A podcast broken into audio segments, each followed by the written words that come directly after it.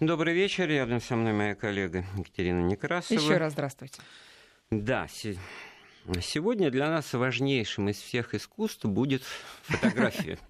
Причем даже не искусств, а как явление ну, социокультурной жизни. Да? Человек с фотоаппаратом, это не всегда профессионал и даже чаще всего не профессионал. Уж теперь-то точно. А теперь, потому что это даже не фотоаппарат, а нечто другое, девайс какой-то универсальный, да, и это, кстати говоря, вот тоже вот как бы из сегодняшнего дня вот назад заглядывая, какие интересные метаморфозы. Вроде бы все то же самое. Люди как любили себя, так и любят. Как вот красуются, так и красуются. Сейчас даже словечко появилось, селфи, да. Я и Эйфелева башня, там Эйфелева башня кусочек, и в основном основном я. Но ведь это свойство было присуще всегда, и с появлением фотографии э, я просто, чтобы долго, так сказать, как мне кажется, интересно не занимать время, напомню наши контактные адреса. Телефон 232 15 59, код Москвы 495, смс-портал 5533 со словом «Вести» корреспонденции мы принимаем. И наш WhatsApp 8 903 170 63 63.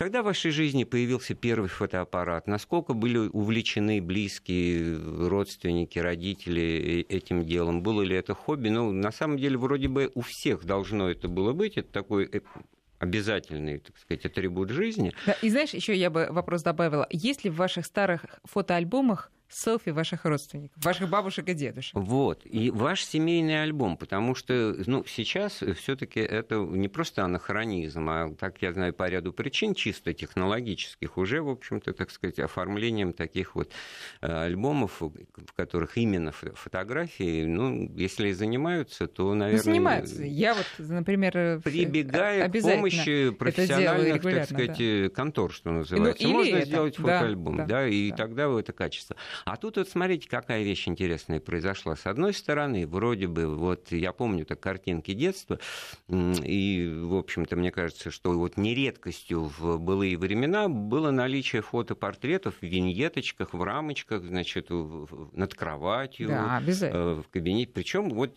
самих себя, условно говоря, э, родители, бабушки, Причем порой дедушки. это была просто фотография на паспорт, но увеличенная ну, в рамку. увеличенная, ну, тем более, что когда речь шла о человеке, который там погиб на войне, да. это все понятно. Но вот сейчас вот такой вот культура оформления собственного жилья, в общем-то, как-то не очень просматривается. Я как-то не, да, нет, не, есть. Бывает, есть, да? да, вешают фотографии. Э, э, вот именно как фотографии. Фотогра... Вот Именно фотографии, но это смотрится э, немножко ну не то, ну, как-то, не скажу дешево, но странновато, потому что э, когда висят э, черно-белые старые фотографии, это винтаж, согласись. Когда висят современные э, цветные снимки, господи, да зачем их вешать, и так их полно везде. Вот, а потом смотрите, какая интересная метаморфоза произошла. Вот действительно достаточно серьезное исследование такой, так сказать, особенностей психологии социальной в начале 20 века было массовое увлечение фотографией, люди просто стремились вот эти и фотографи... запечатлеть себя, это было в нове, но во что это выливалось? Фотоаппаратов мало, фотохудожник по определению художника, специалист, не каждый да, сможет да. сделать фотографию, поэтому это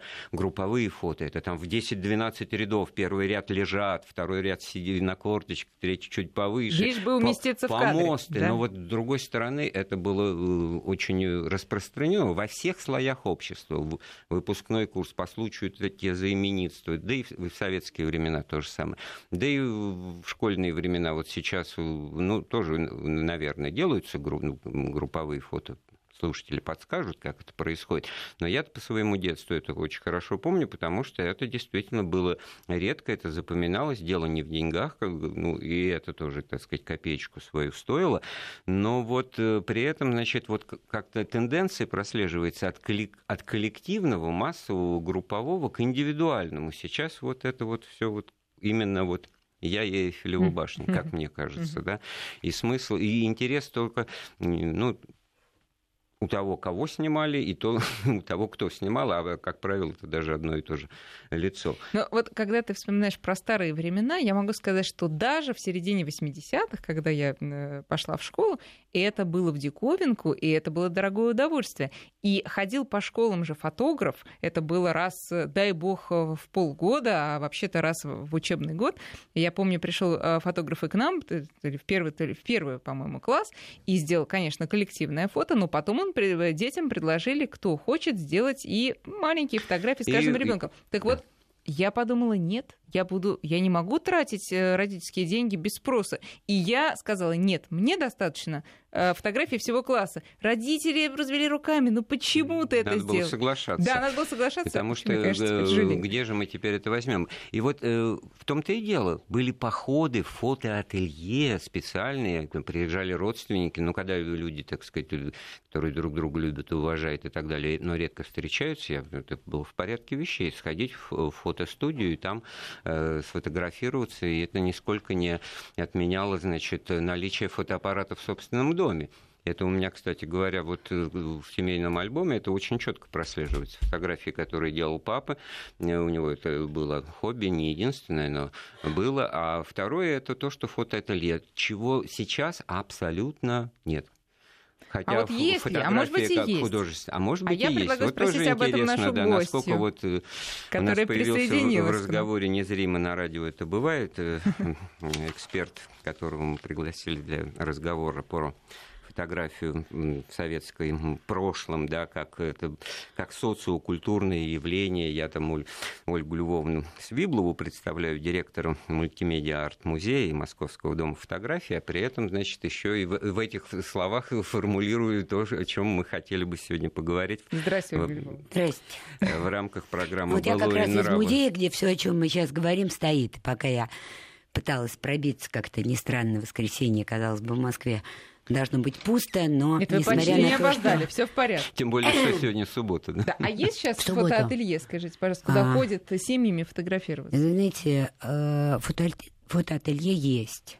А, их не так много, они немножко изменили свой формат, потому что снимают скорее возможность человека костюмироваться угу. и принять какой-то другой образ, но это на самом деле было и, а, если мы говорим о конце XIX и прежде всего в начале XX века, когда были задники, как мы знаем, и человек мог изобразить себя, например, на кораблике, и кругом были волны, или в прекрасном лесу. И вот если мы говорим как раз, мне кажется, что тема замечательно интересная, я только что как раз из музея, где э, народу тучи, и люди с огромной радостью, с огромной радостью смотрят именно советскую фотографию, потому что в этом году, а сейчас фотобиеннале в разгаре, поэтому всем надо напомнить, что оно идет, оно... Ольга Львовна, ну вот вы Но нащупали вот, вот этот да. водораздел. Есть художественная фотография, Нет, да, знаете... есть фотография как искусство, это профессионалы, это заведомо, так Нет, сказать, люди, я которые... не согласна изначально Нет? и буду биться против этого заведомо ложного тезиса. Есть фотолюбители, есть профессионалы. Давайте забудем эти мифологические мифологемы, да, потому что мы живем в мифах. Вот мы решили, что это профессионал, а это не профессионал. Разница между профессионалом и непрофессионалом была и есть только одна. Профессионал зарабатывает деньги фотографии, а непрофессионал, да, может делать прекрасные э, работы, но просто как бы не иметь рынка сбыта или а иметь... может и не а может и делать ужасные фотографии. И, а может делать и ужасные, и может и иметь другой доход. Поэтому вот эти разделения профессионал, непрофессионал, они, конечно, очень условны. Они, может быть, если мы говорим о начале XIX века, более Когда ясные. не было фотографий еще. Когда э, в, в конце XIX века, когда у нас действительно были фотоателье. Фотоателье – это был бизнес. И я согласна с тем, что вы здесь говорили, в том, что действительно фотография э, развивается во многом благодаря тому, что это портретный жанр, и всем хочется заказать свой Мы портрет. Вот, э, Ольга Львовна, пока вас ждали, значит, э, с Катей поговорили о, то, о том, как вот нам кажется интересным Э, что в начале вот века фотографии, когда это все было еще ну, редкостью с точки зрения технических средств, доминировала некая, так сказать, коллективность, вот эти групповые Нет, это неправда. Вот Правильно? сейчас как раз у нас стоит в рамках фотобиеннале в нашем музее на Остоженке стоит выставка, например, совершенно фантастическая, архив, фотоархив уездного города Галича, снятый совершенно замечательным фотографом Михаилом Смодером. Был ли Михаил Смодер, который в 1907 году приезжает в Галич, имеет, кстати, профессиональное образование, полученное в Польше, и образование... Тогда уже а, получали профессиональное образование? а, Да, этого было очень мало, потому что на самом деле профессиональная фотография, профессиональное образование фотографии это феномен а, ну, последних 25 лет. Вот в нашей школе Родченко при музее 10, да, но она не намного позже возникла, чем, например, школа в Арле, которая, наверное, сейчас 20, может быть, 25. Но уже а, в начале века было профессиональное образование. Смодера учил а, фотограф, крупнейшее фотоателье, студия. Это не называлось просто школа. Но два года не разрешали брать камеру в руки, а надо было изучать историю искусства, Ольга Львовна, а историю ли- живописи. Ольга А Львовна, потом- извините, вы, мы пригласили вас в программу Так «Былое я просто- нравы» с Андреем Светенко, да? Поэтому Да, я меня про- тоже про хотя бы портреты. немножечко внимания. Андрюш, я про Я портреты. уловил, уловил некий парадокс в ваших речах, потому что вы очень четко сформулировали, что профессионализм и непрофессионализм – это миф.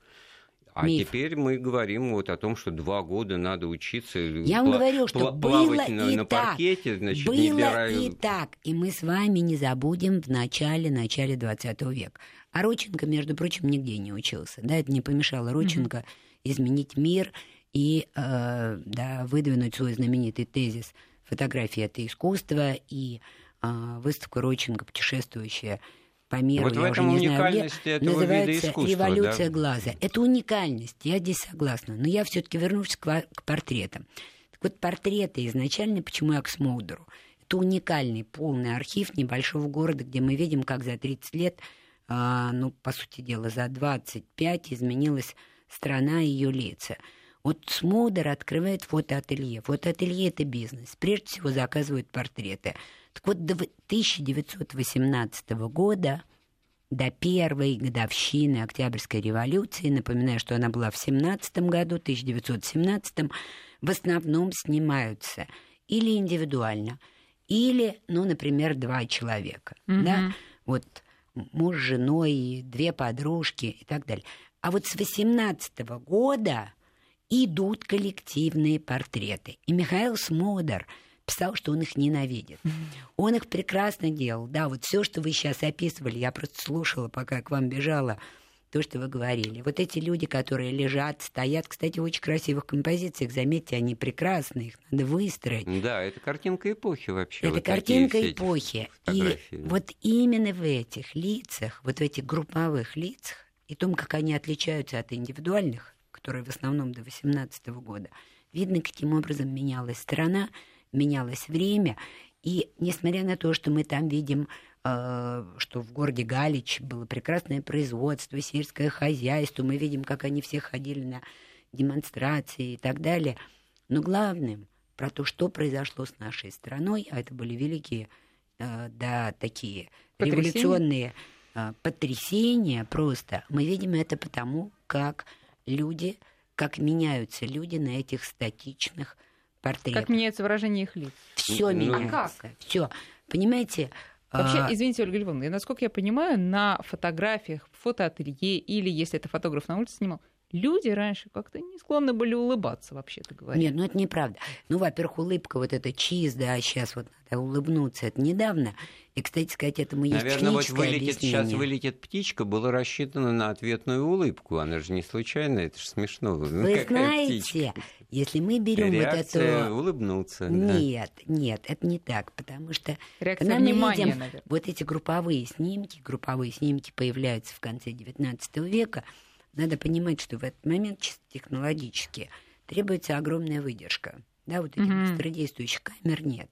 Сколько там было на э, один снимок по- Ну, времени? вы понимаете, если мы берем с вами великую Джулию Маргарет Камерон, вообще первую женщину-фотографа и первую женщину, первого фотографа, еще вдобавок имевшего музейную выставку, это 1860-е годы, британка, да, что вот ее камера, она часто снимала детей, да, потому что библейские сюжеты, ей нужен был младенец. Там вообще катастрофа, потому что десятки секунд нужно было, чтобы а, человек замер.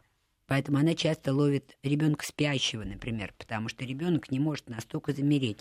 И вот эта птичка, которую говорили, она вылетала надолго, поэтому от людей требовалось сосредоточение и неподвижность в течение нескольких секунд. Мы не можем улыбаться несколько секунд, понимаете, мы не можем.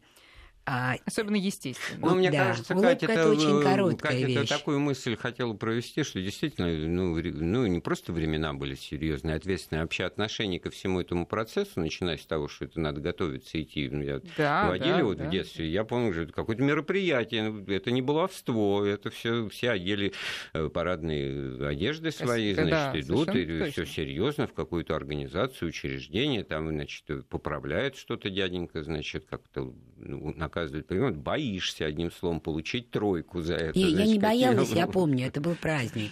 И сейчас вот, когда вы спрашивали, есть ли фотоателье, они есть.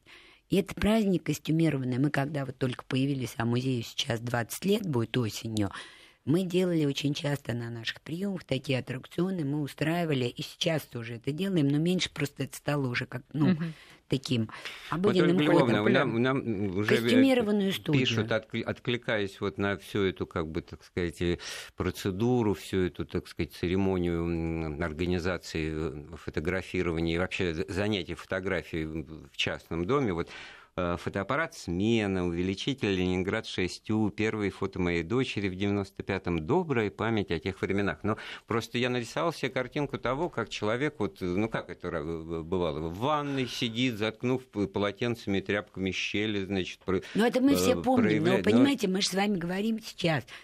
Вот люди, как так мы, мы с вами... как раз об этом-то и поговорить, я вам а хочу сказать... Как бы Нет, я вам хочу сказать, что это ностальгический аспект. Надо понимать, что у нас с вами огромная страна, нас слышит много людей.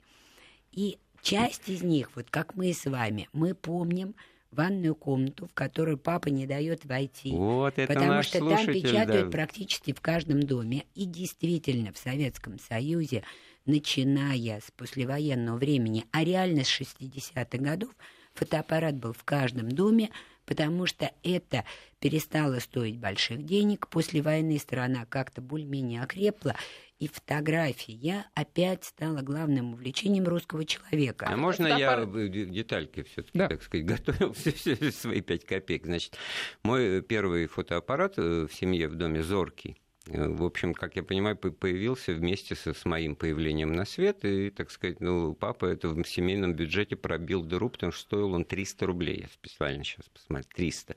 При, в общем-то, средней зарплате там от 600, 700 рублей, то, что после деноминации 61 года стало 30 рублей. Ну, это вот э, цена вопроса зоркий, не самый, так сказать, э, первоклассный, не самый дорогой. То есть Но в этом фотоаппараты смысле... продавались ну, свободно, не надо было за ними стоять в очередь очереди талоны не, не получаются. Подписке, да, да, не да, по подписке. Наверное, да. Это не поэтому... то, что мы показывали на товарной мечте недавно. Э, запись на холодильнике 90-95 год закрыто. Нет, вот, фотоаппараты вот, вот, можно вот. было да. купить. Вот, и, значит, здесь палитра-то достаточно широкая. Вот э, этюд или школьник такой детский, как бы 7 рублей, да, ну, это, так сказать, ну, примитивное с точки зрения технического, так сказать, состояния, но это как баловство, как, э, или баловство в данном случае в самом хорошем, так сказать, смысле этого слова для детей, начинающих этим заниматься, но вот все, что достаточно серьезно, «Зенит» и продукция «Ломо», объединение, это уже стоило и сотни рублей уже и после деноминации. Это, это стоило, это безусловно стоило. Но сейчас мы к чему? К тому, что фотоаппарат был средством жизни. Потому что вопрос не в том, сколько он стоил, а вопрос в том, что фотография как частное увлечение и как возможность каким-то образом выделить персоналить, понимаете, потому что это было очень важно. Советский человек не имел, по сути дела, социальной роли да, он не мог, мужчина не мог, да, двигаться карьерно, чтобы действительно построить дом, да, обеспечить семью. Наши роли а были лимитированы. Коммунальные и квартиры я вам хочу сказать, что это тоже было, это очень важно, потому что наряду с фотографией, а в основном в советское время а, ну, если мы берем уже послереволюционный и послевоенный, прежде всего, период, потому что послевоенный период это когда фотография входит в каждый дом. До этого мы все-таки говорим об ателье угу. или о фотографах, которые работают профессионально, да, а то вот есть нам, по заказу прессы. Да, нам есть... слушатель э, пишет свой вариант ответа, почему вылетает птичка. Птичка, потому что камера похожа на скворечник. Ой, смотрите, какой поэтический ответ. Поэтический а ответ. Тем более, что вот первый э, фотокор-1, он назывался, значит, э, промышленный фотоаппарат, который ну, продавался в продажу, э, поступил в 30-е годы, было сделано миллион штук. Это все заведомо на, на что называется, на реализацию, на продажу, он имел такой, так сказать, вид скворечника, действительно, как бы от брюшной полости, да, его Не, ну, вообще, держали, снимали. Если мы берем дизайн фото фотокамеры, да. начиная от первых фотокамер, кончая, кстати, мобильными телефонами встроенными. Сегодня очень хорошей оптикой. Я все-таки к тому, что нам ближе сейчас от того, что такое деноминированный рубль, потому что наши слушатели мало кто Нет, понимает, наши, что это такое. Наши слушатели Но... как раз вот такие, которые в этом все понимают. Понимаете, вы... я все-таки к тому, что вот возможность сделать фотографии лично, это была возможность каким-то образом представить свою... Да, потому да. что многие забыли выражение а, коллективная общность, советский народ вот выделиться из этой общности во многом можно было фото... благодаря фотографии. Ну, вот, Ольга И фотография это вообще магия. Прим... Приморским край пишут, смена 8 оставила мне 328 фото моей юности. Это буквально вот иллюстрация. Тому, вот я прям сразу говорю, дорогие товарищи, 11 июня стартует сайт Russian Photo. Это портал, задача которого объединить все государственные и частные фотоархивы России, для того, чтобы мы знали историю. Ой, а история слагается из деталей и деталек. Это не только события, да, большие исторические, это не только наши э, представители власти, это то, что вкладывает каждый из нас, да, это маленькая история да, это конкретной семьи. Я бы хотел вот тоже продолжить вашу мысль. И надо туда посылать такие... фотографии. Есть э, идея, много да. таких э, интернет-сообществ по интересам, в которых э, построены целиком вот как раз из ностальгических соображений, из воспоминаний о прошлом, и то та же уходящая Москва, старая Москва, но фотографии, которые, из которых создан этот сайт, они все из частных семейных альбомов люди присылают присылают просто вот то, что было бы вроде интересно только тому, кто снимает и кого снимает. А, а потом вот становится на фоне, всем. На фоне да? каких домов, каких сквериков, дорожек, вот, вообще вот а весь этот Очень интересно, как будет этот Я сайт сказать, форматирован, вот то есть мы будут делаем, там разделы мы делаем, по годам, значит, по темам? Мы делаем этот да, э, такую универсальную сетку да. этого портала, и там можно будет найти все по хронологии, все по географии. Он стартует уже больше 100 тысяч единиц описанных, потому что тут еще проблема с описаниями, mm-hmm. потому что в истории нельзя ошибиться. Да? И а, можно будет найти любое ключевое слово, ну, например, стул – стол, ребенок. И вот мы получим всех детей, которые есть в этом массиве. Но помимо и того, задача... что смотреть, можно ли будет им пользоваться? Можно будет пользоваться. Журналистам, потому что издателям и так далее. Можно, нет, вот если вы хотите, вот там все права, все права зарезервированы угу. за теми, кто является правообладателем, потому что это вот святое. Если вы хотите, у каждой фотографии написан источник. Или это государственный архив, или это частный архив. Если вы хотите опубликовать, вы обращаетесь к правообладателям. Но внутри сайта можно будет делать свои выставки, потому что вы понимаете, что по-разному поставленные фотографии, Одни они дают же. нам да. совершенно другой контекст.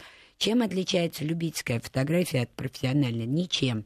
Но когда ты делаешь из нее выставки, ты из одного и того же массива, это может быть интересно рассматриванием конкретной семьи, потому что они помнят племянника моего троюродного mm-hmm. дяди. А если ты делаешь это в музее, ты вытаскиваешь какой-то месседж, который говорит о русской истории. Понимаете, и здесь частное, и время, и наше представление о времени, они сплетаются. Вот у нас сейчас стоит в музее гениальная просто три автора Новокузнецкая школа фотографии. Скалаев, Воробьев и Бахарев. Бахарев еще как-то знают. И это, вы понимаете, вот как раз к вопросу. Это фотографии на пляже, сделанные на заказ. Он подходил и говорил, вы не хотите себя запечатлеть? Какие годы?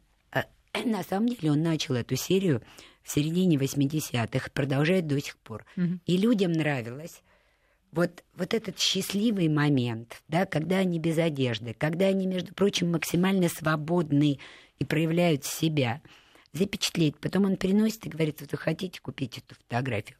Он этими фотографиями вошел в коллекции крупнейших музеев мира, арт-института Чикаго, да, Getty Collection. Он выставлялся в крупнейших музеях, таких как там Хэвуд Gallery. В Арле мы его показывали. На крупнейшей вот, фотогалерее Лондона, это их музей фотографии, он год назад был номинирован на крупнейшую фотографическую премию мировую. Что это? Это, казалось бы, вот то, что вы сейчас рассказывали. Сейчас нету ателье, но он свое ателье выносил ну, да, на это пляж. впечатляющий Понимаете? пример, как от, от коммерции до искусства один Да. шаг Ребят, не бывает- пляжному песку. Да. Все, в конце концов, настоящее. Если мы открываем, оно начинает стоить. А это зависит от того, как мы на это подводя смотрим. промежуточный итог разговору, действительно, вот уникальность этого жанра или вида искусства, который, в общем-то, позволяет вообще снять вопрос о том, кто профессионал, как бы художник, да, а кто любитель или просто так, взялся за, за кисть просто так. Сделаем паузу в нашем разговоре, вернем, ну, прервемся на Напоминаем, в новости. гостях у нас сегодня Ольга Свиблова. Продолжим после новостей. с Андреем Светенко. А, Рядом со мной моя коллега Екатерина Некрасова и наш гость э, Ольга Львовна Свиблова, директор мультимедиа арт-музея Московского дома фотографии. Мы говорим о фотографии как э, явлении в советской жизни, о том, почему и зачем ею увлекались, и в чем заключался этот интерес в прошлое. Вот нам, кстати, пишут, после 10 лет занятий цифровым фото купил пленочный среднеформатный Киев 60, снимаю и радуюсь. Жаль только, что отечественные пленки и фотохимия давно не выпускается. Надеюсь, что со временем импортозаместимся и в этой области Вячеслав Владивосток. К тому люблю, что у нас как раз вот публика-то ностальгирующая по всему Я вам этому. хочу вот, сказать, что это не только наша публика ностальгирует, потому что это же как инь и янь, как переливающиеся сосуды. Чем больше мы уходим в Инстаграму, и мы не можем противоречить жизни, жизнь всегда права, и молодежь живет сегодня вообще подключенная к своему телефону. Для каждого из нас его забыть это капут. И весь мир сегодня, да, мы сохраняем именно, как правило, вот Да, в этом небольшом секунду, мобильном да. устройстве. Тем больше нас тянет вернуться к прошлому. И, э, к сожалению, сегодня во всем мире все, что касается обслуживания пленочной фотографии и серебряно, э, да, вот то, что называется серебряно-желатиновая печать, это, к сожалению, падает везде. Мы знаем, что обанкротился Кодек, мы знаем, что сегодня с Илфордом бесконечно происходят проблемы. То есть найти хорошую бумагу для печати, кстати сказать, советская печатная, вот советская фотографическая бумага была полна серебра и была прекрасной. Пленки сегодня почти не производят. Это проблема не только наша. импорта Не только у нас или- не Нет, производят. это мировая проблема.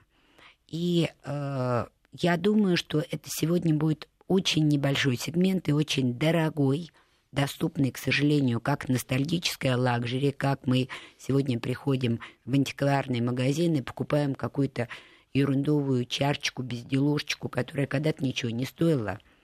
Понимаете, мебель ширпотреба Хорошо, 60-х а раньше это годов не было сегодня- дефицитом? Вот та же пленка, фиксаж, Совсем не так давно, нет, совсем не... Вот этот дефицит, вот эти проблемы, которые Я вот не помню очередей в магазине «Фотолюбитель» на Ленинском, в котором всегда можно Нет, было там было. приехать. ну, Там было всегда. Ну, Не, ну там подождите, была, там еще публика, недавно но там можно было- что-то покупали. да. Еще недавно можно было на Новом Арбате купить это все.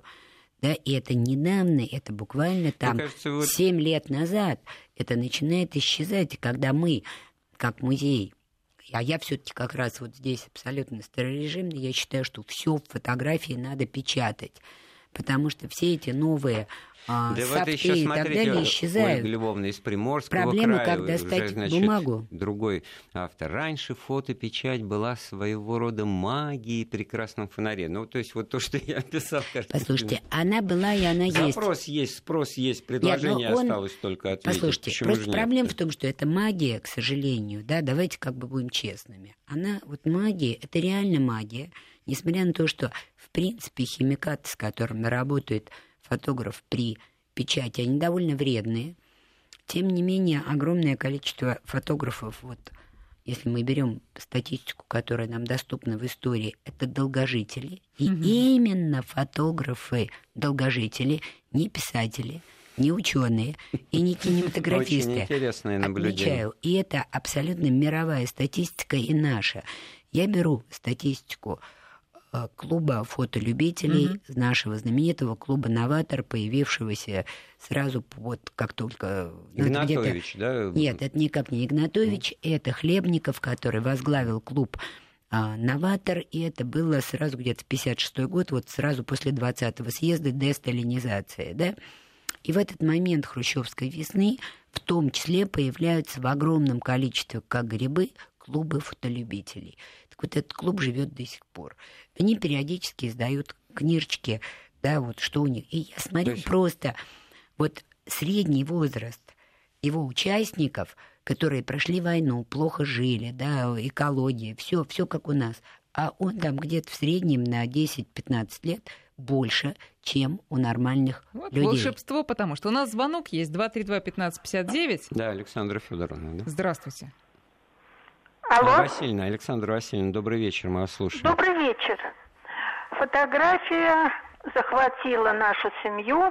Муж занимался, был фотоаппарат «Зенит», все эти проявители, закрепители и так далее.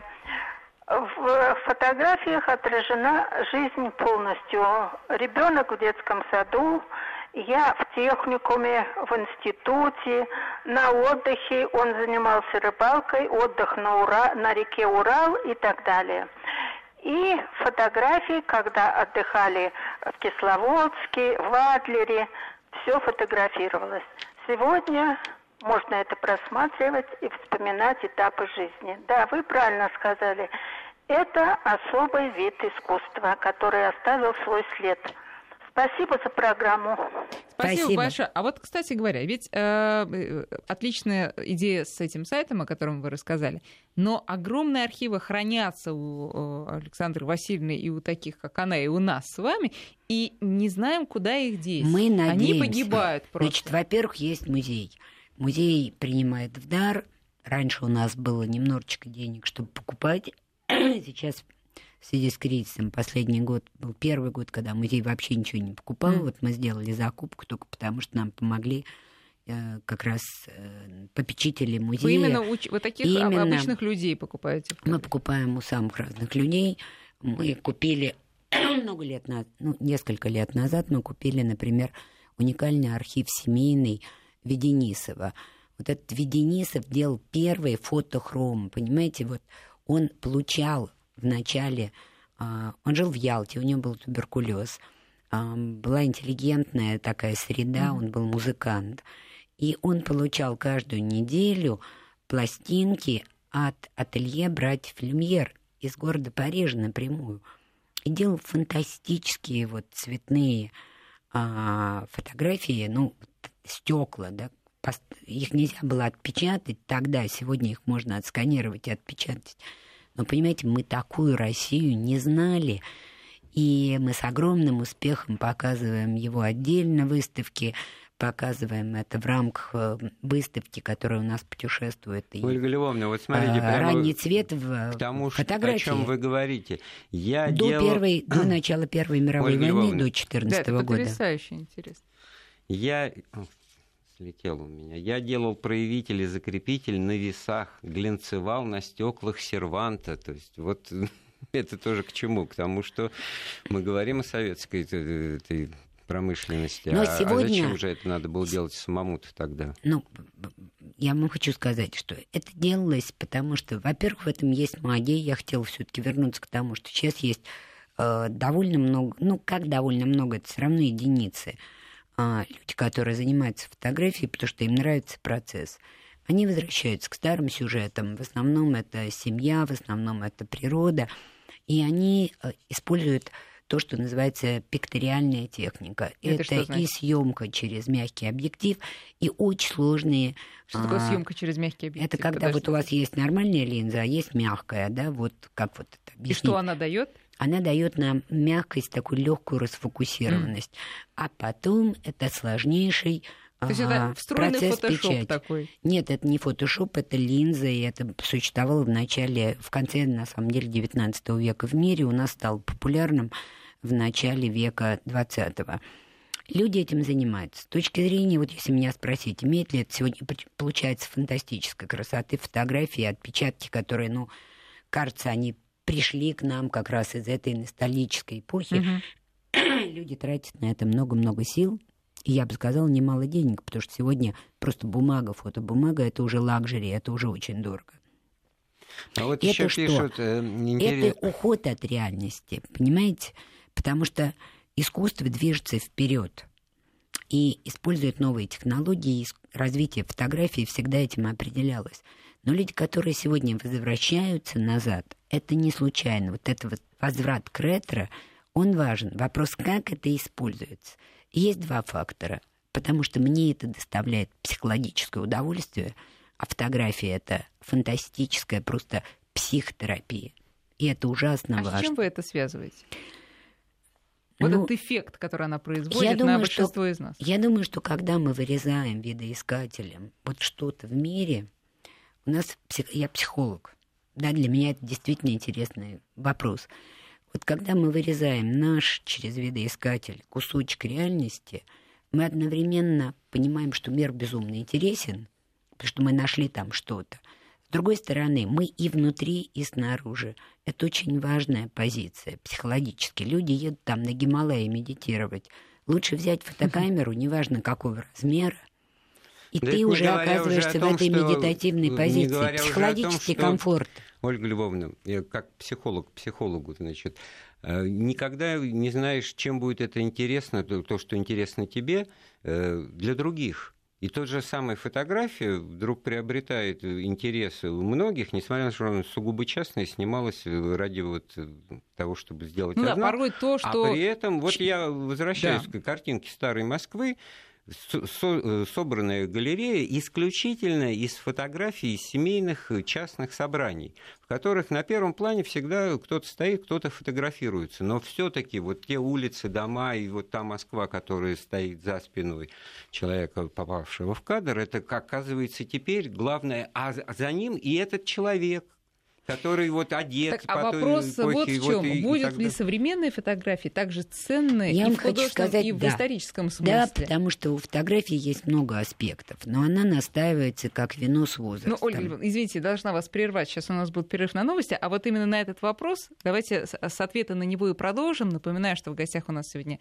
Ольга Львовна Свиблова. Говорим мы про фотодело в СССР, но неминуемо затрагиваем и современность в этом смысле тоже. С Андреем Светенко. Мы вновь в студии. Рядом со мной моя коллега Екатерина Некрасова и наши гости Ольга Свиблова, директор мультимедиа арт-музея Московского дома фотографии.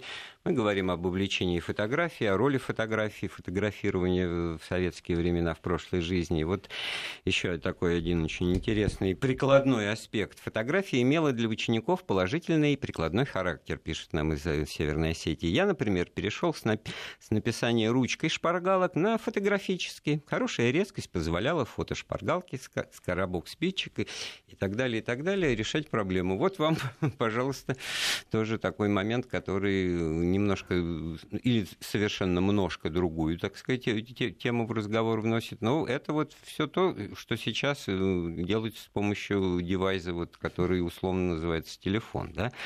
И в этом смысле вопрос такой возникает. Вот в какой степени вот изменение технических средств всей этой инфраструктуры, оно меняет э, содержание интереса?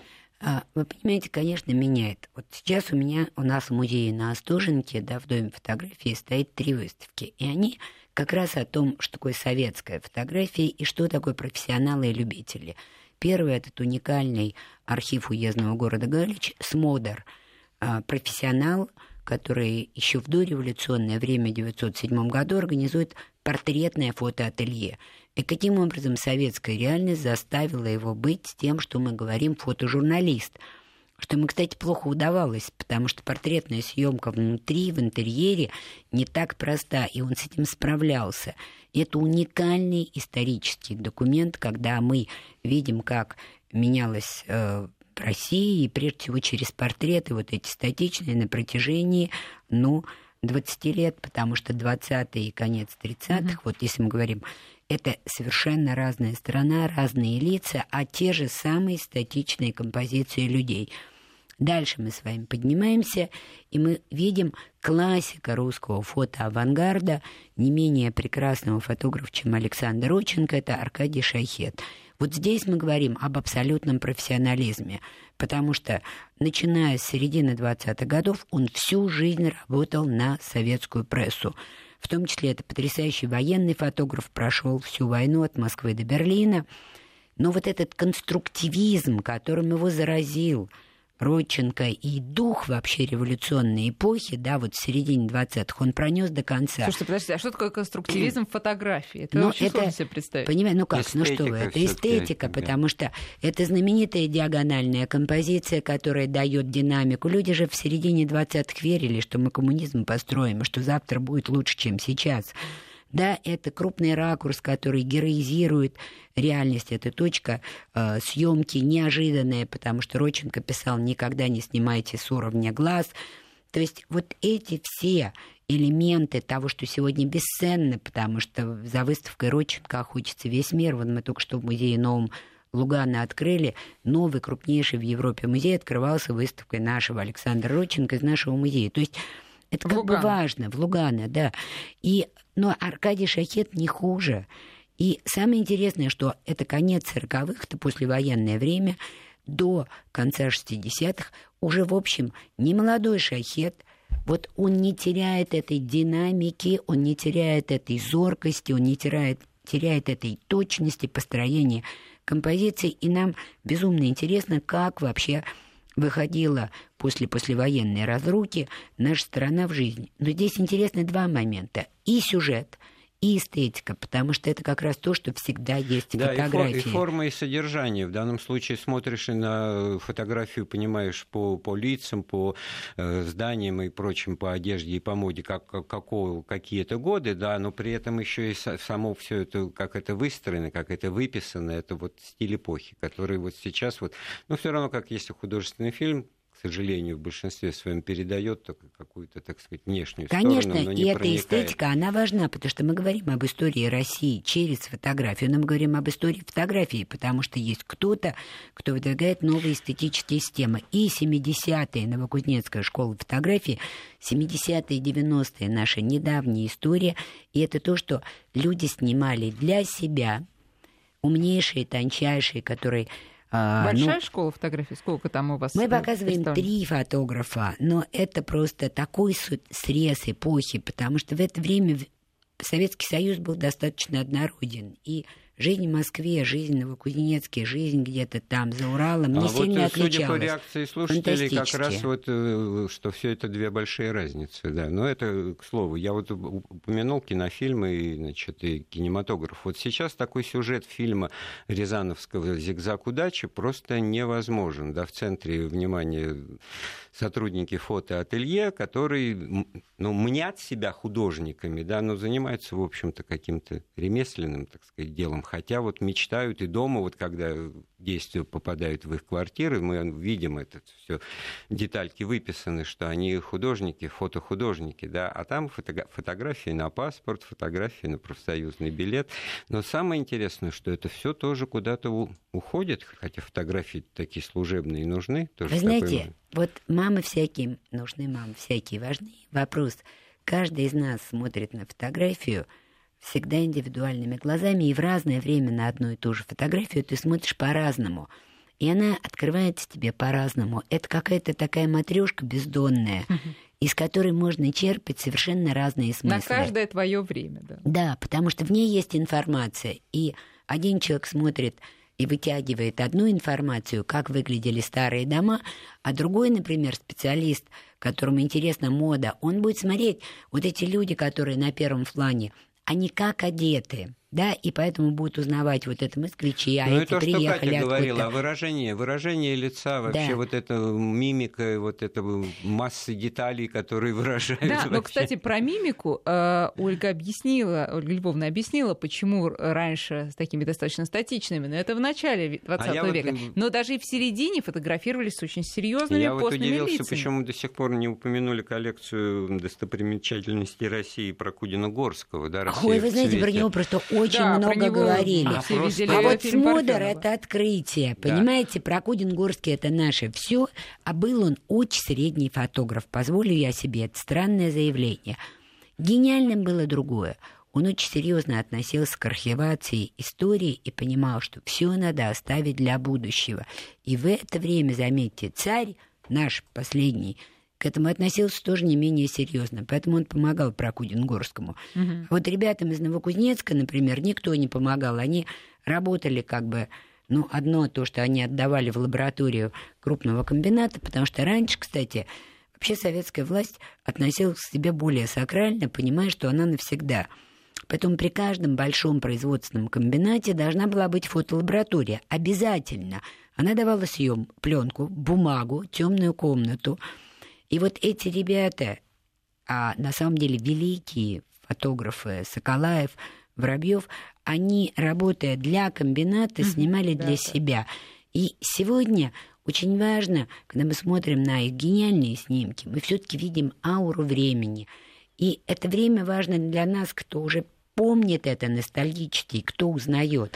Но это важно для молодых, потому что для них, на мой вопрос, когда умер Ленин, мне всерьез бакалавр искусств с красным дипломом МГУ говорит, между 30-ми и 60-ми годами. Понимаете, для них 30-е и 60-е годы это одно и то же.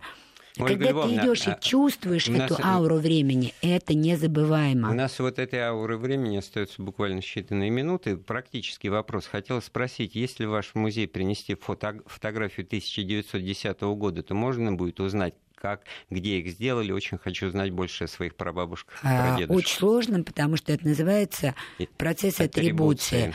Мы помогаем. Вот как раз на этот сайт, который мы готовим, портал «Истории России» фотографии, у меня ра- работает команда историков. Крайне трудно найти историков грамотных.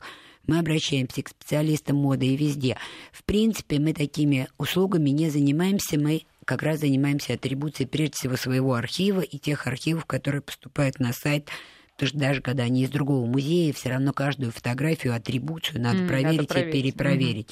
Но это интересно. Вот на сайте, на портале «История России» фотографии мы будем просить людей самих добавлять атрибуцию, менять атрибуцию.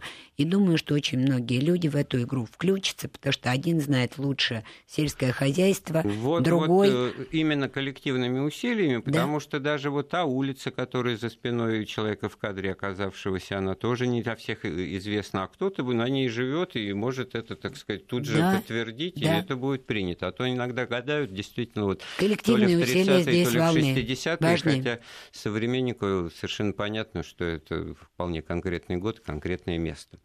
Но действительно, вот история фотографии уникальная, удивительная, она сама по себе, и ее история, потому что все возвращается. Я был бы просто очень удивлен, что было много отзывов, так сказать, э, по СМС и по WhatsApp именно о том, что некоторые даже возвращаются к старым вот этим формам, так сказать, производства фотографий, и, в общем-то, как минимум печалятся о том, что такие времена прошли, потому что именно сам процесс, тут все вместе, и от, от э, покупки фотоаппарата до проявки вот в этой пресловутой ванной в условиях э, стесненных бытовых, все это какую-то ауру времени тоже эпохи составляло, не только для профессионалов, но и для тех, кому мы все-таки условно будем называть любителями. Большое спасибо. У нас в гостях сегодня была Ольга Львовна А мы ждем до 9 часов всех в музее. Не забудьте, наш музей каждый день работает до 9. Директор- Остоженко 16. Приходите, назову смотрите его на- перевыставки советской фотографии. На- Назову его название директором Московский дом фотографии. Екатерина Некрасова помогла мне э, провести этот эфир. С вами был Андрей Светенко. Слушайте Вести ФМ.